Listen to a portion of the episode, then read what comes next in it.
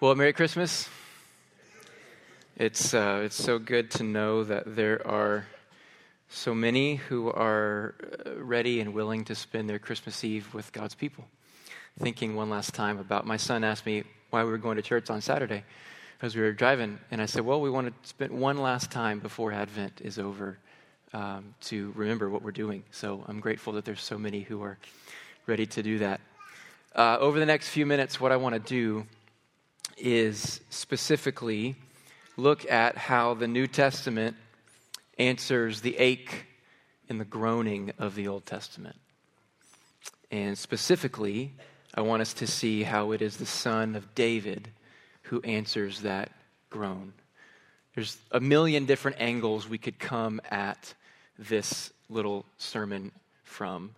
Uh, there's a million different ways we could, we could come at this, but what I want to do specifically is to consider how the Son of David answers or satisfies the groaning of the Old Testament.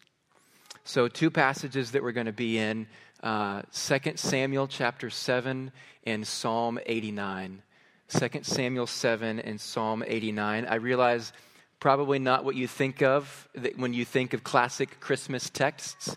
Uh, neither of those may come to mind, but uh, trust me, these, these two will help us to see the groaning of the Old Testament, and then we may see how Christ satisfy that. Before we can marvel at what the angels say, for unto you is born this day in the city of David a Savior who is Christ the Lord, before we can marvel at that, we need to feel the weight of the groan that the Son of David has come to satisfy.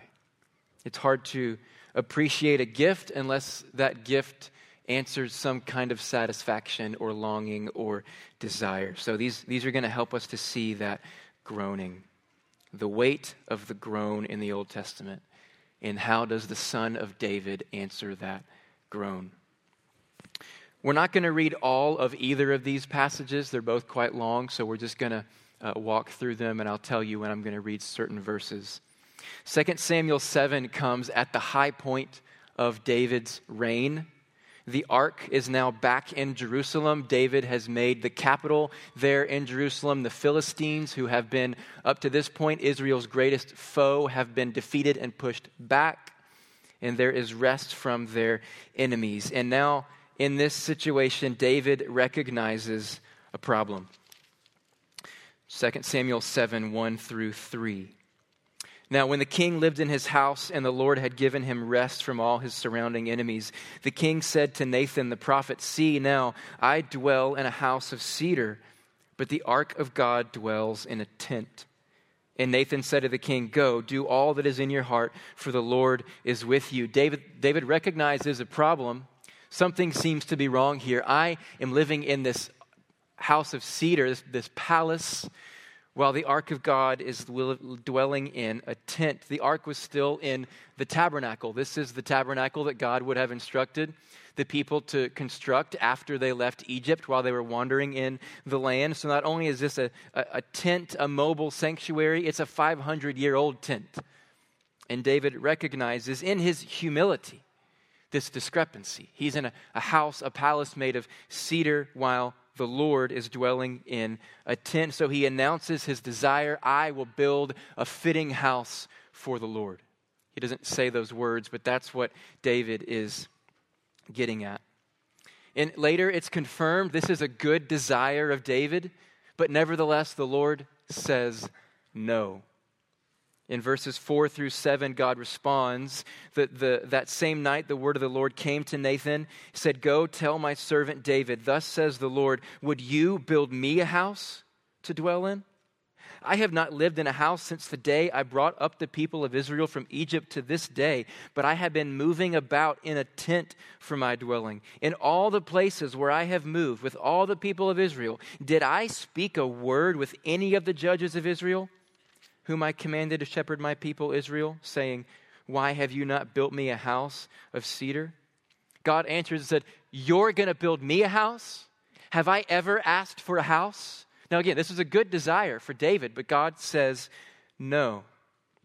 The obvious answer is God has not asked for a house. God denies David this desire, and we realize that now God is talking about a different kind of house. When David said, I dwell in a house of cedar, he was talking about his palace. The house that he wanted to build for God was a temple. We're going to see a third kind of house here in a minute, but there's two kinds of houses so far a house, a palace, and a temple. And after God denies this desire of David, what we get in the next nine verses are what we call the Davidic covenant.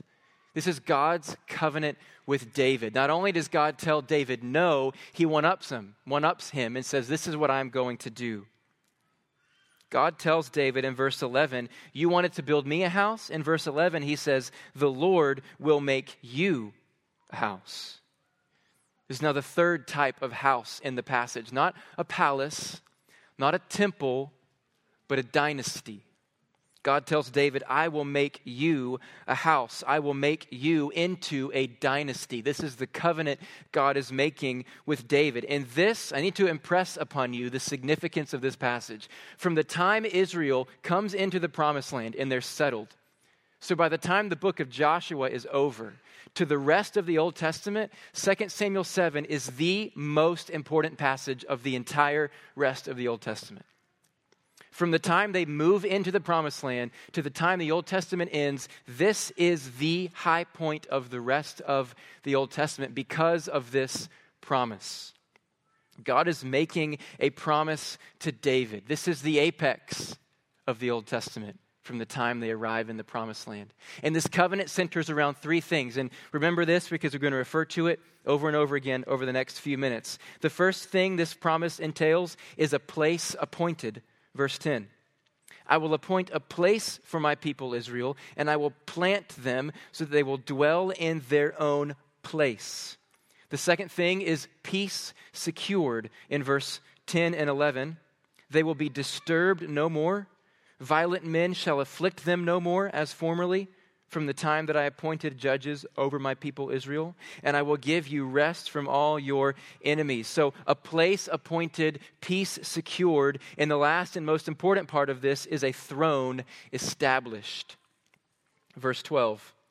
When your days are fulfilled, you lie down with your fathers. I will raise up your offspring after you, who shall come from your body, and I will establish his kingdom. Verse 13 He shall build a house for my name, and I will establish the throne of his kingdom forever. Verse 16 And your house and your kingdom shall be made sure forever. Your throne shall be established forever a place appointed, peace secured, and a throne established. That is the, the, the three parts of this so important covenant. This is what makes David the most significant king in Israel's history. With this covenant, God refocuses the entire redemptive arc of the Bible is refocused on David.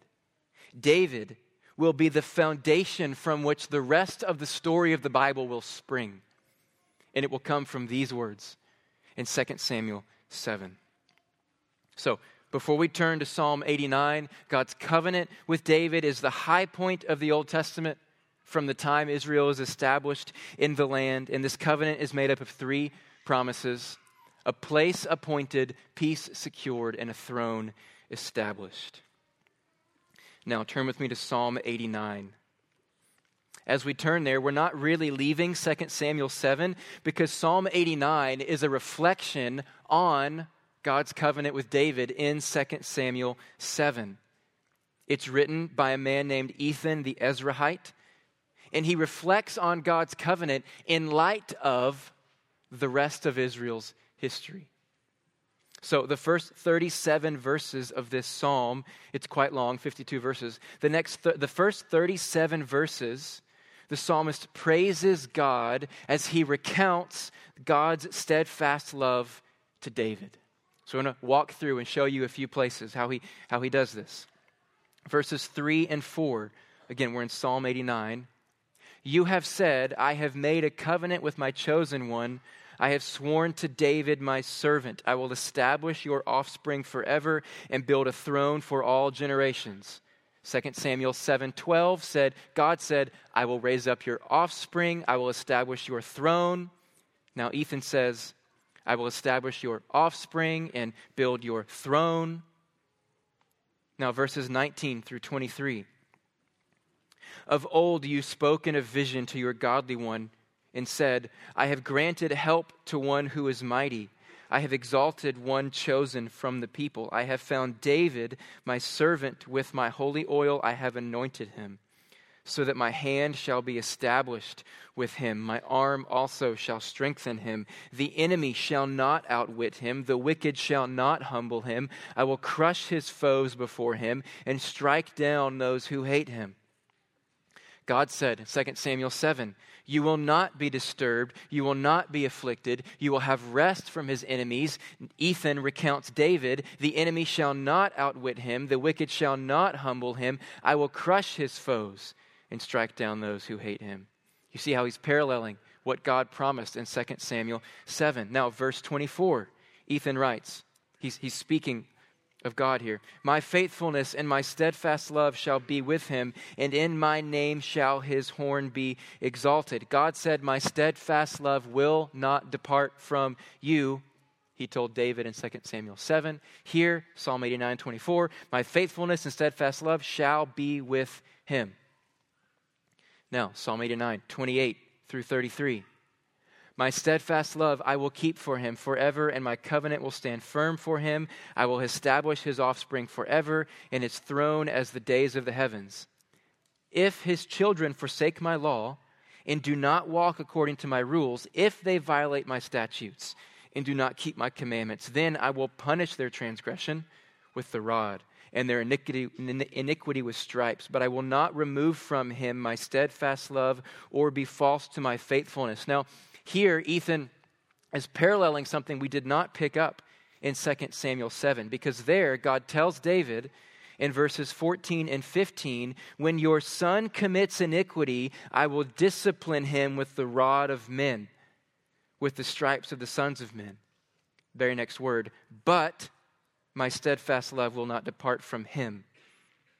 In the same pattern we saw in Psalm 89, both God in 2 Samuel 7, and Ethan is recounting God in, in Psalm 89, saying, Your son, David, will transgress my law. He will commit iniquity, iniquity, but when he does, my steadfast love will not be removed from David.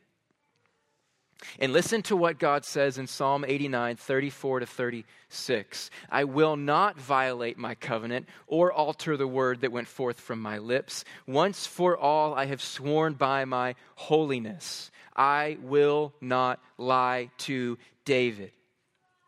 God swears by his own holiness. This is not something to be trifled with. It's as if God says, My promise to David will fail when I stop being holy. There's only one attribute in God, of God in Scripture, by the way, that gets repeated three times. We never hear in Scripture that God is love, love, love. We never hear that God is righteous, righteous, righteous, but we do hear that God is holy, holy, holy.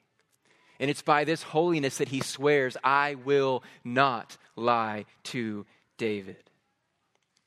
So, these first 37 verses of Psalm 89, Ethan rehearses God's steadfast love to David, as promised in 2 Samuel 7. And he praises God for this love. Verse 1, Ethan said, I will sing of the steadfast love of the Lord forever. With my mouth, I will make known your faithfulness to all generations. And then 36 verses of God's love to David.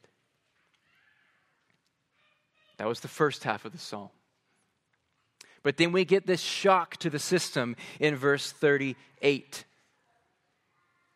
But now you have cast off and rejected.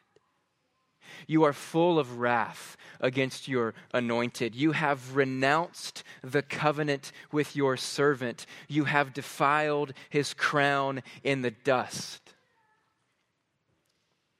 The God who just said, I will not violate my covenant, Ethan now says, You have renounced the covenant.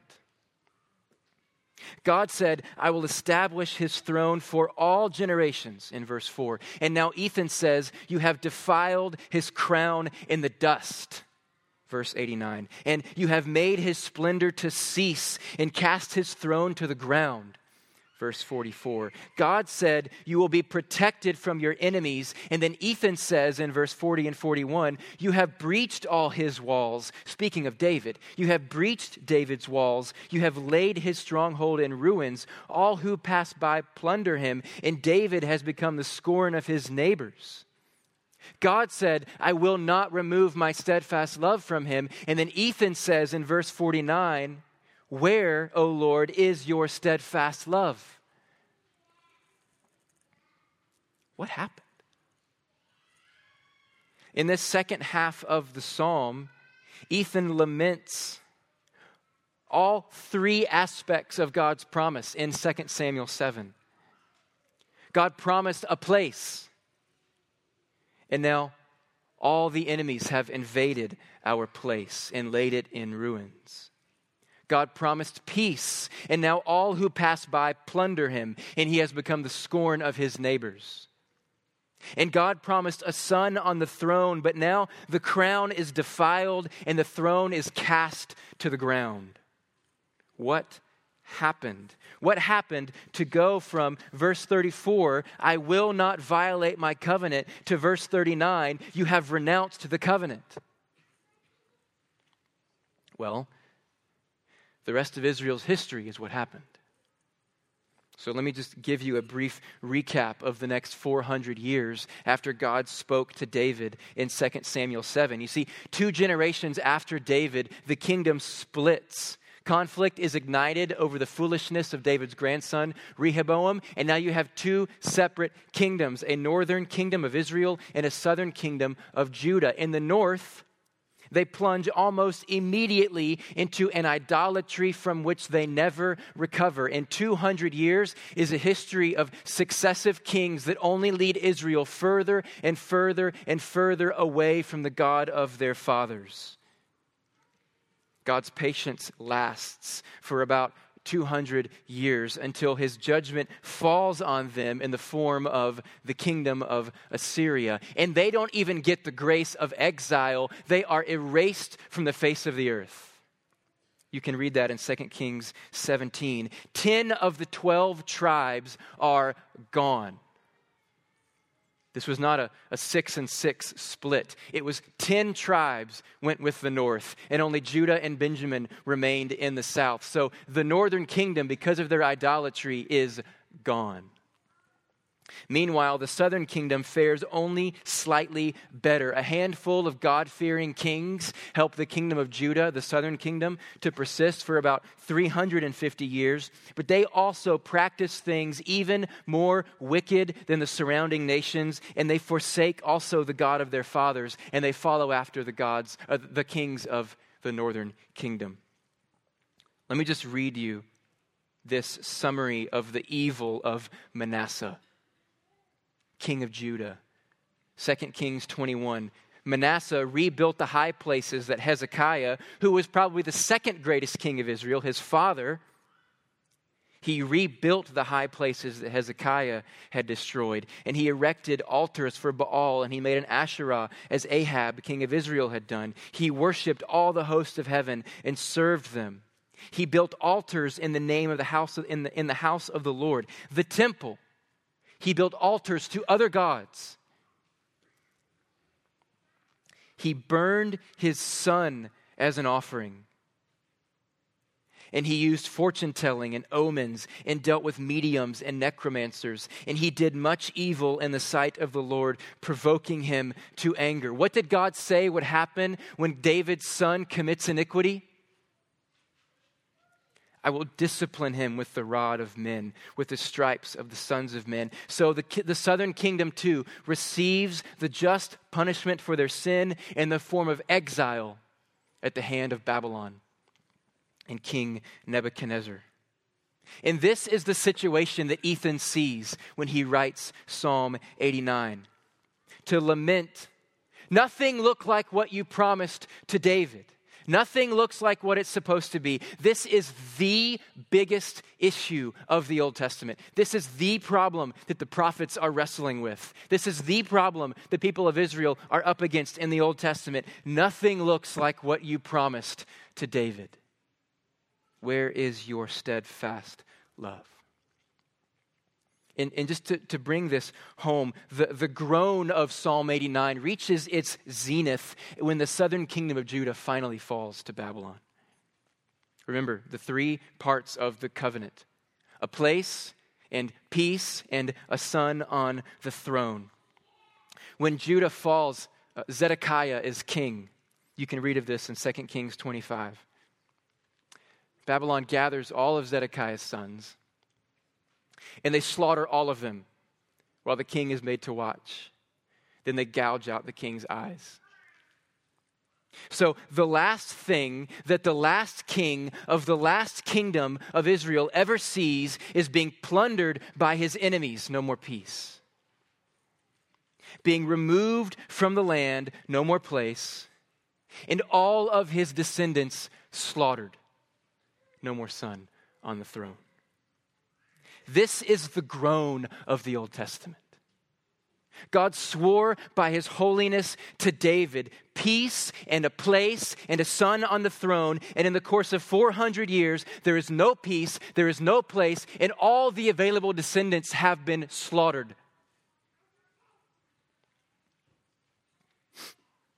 It's no wonder Psalm 89 takes such a dark turn.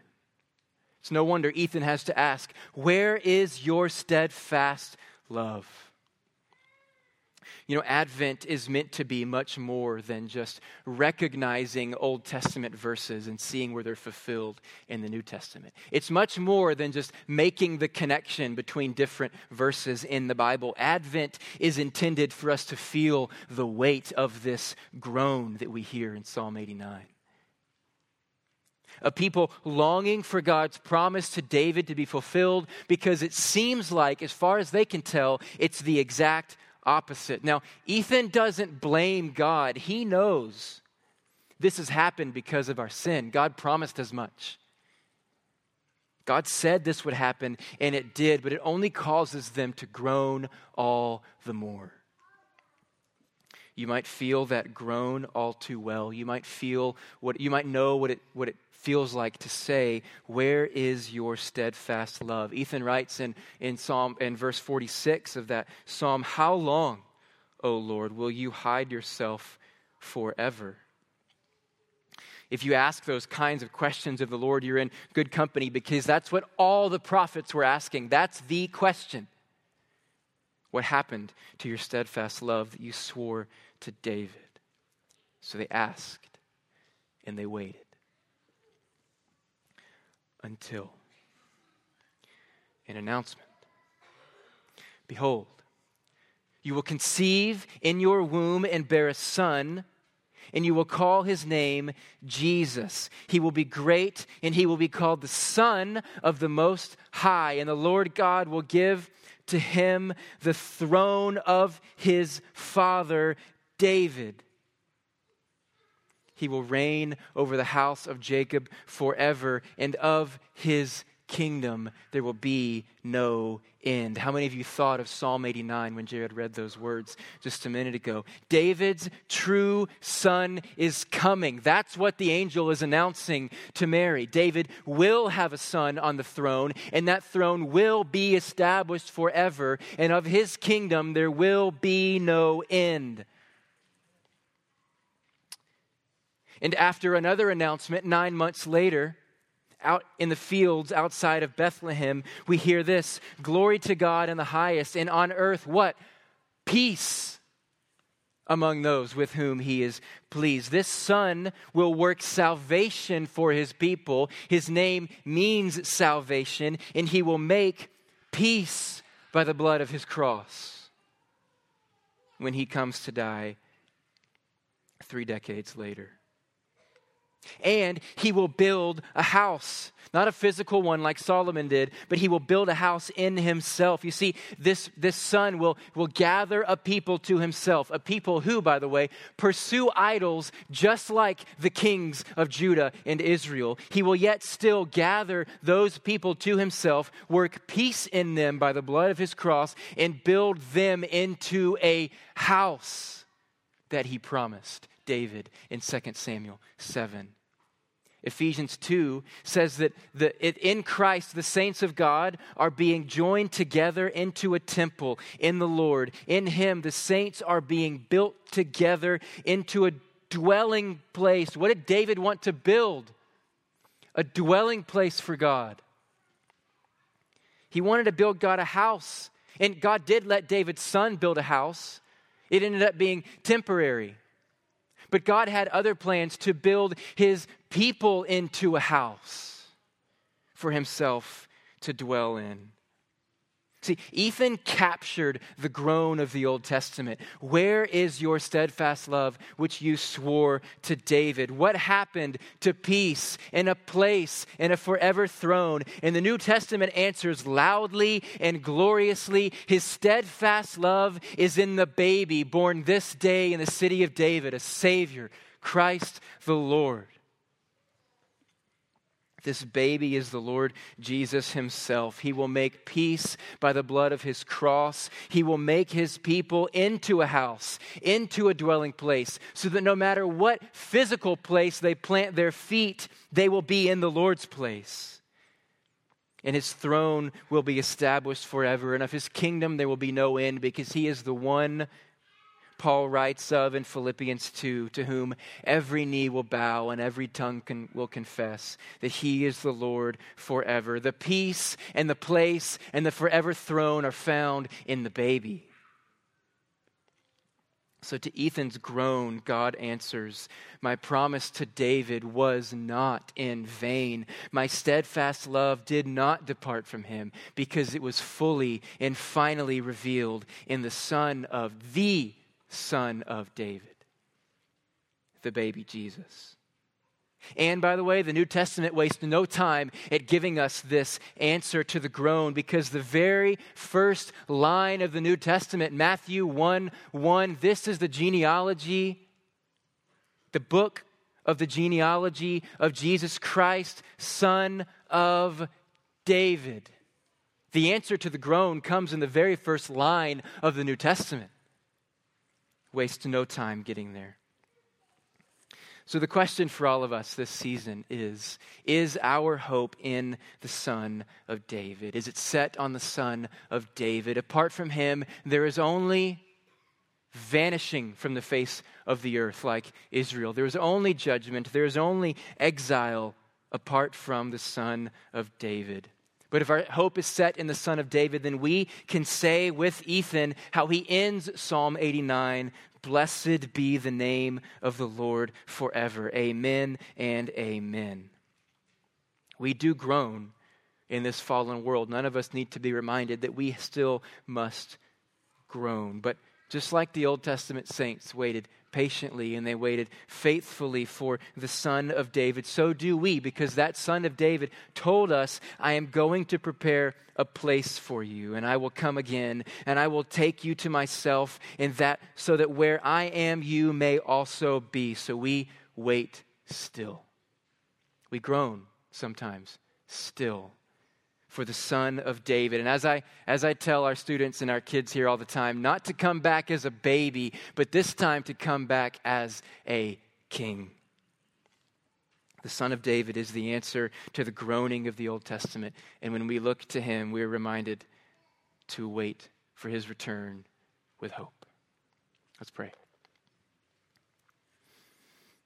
God, thank you for sending your son. Thank you for not abandoning your own covenant. Thank you for your steadfast love, which you swore to David. God, help us to remember that when we look around and we see times like Ethan saw, and we're, we, we ask the question, Where is your steadfast love, which you swore to us? God, I pray that you would help us to wait with hope, to wait in faith, like the true saints of Israel did that we read of in Hebrews 11.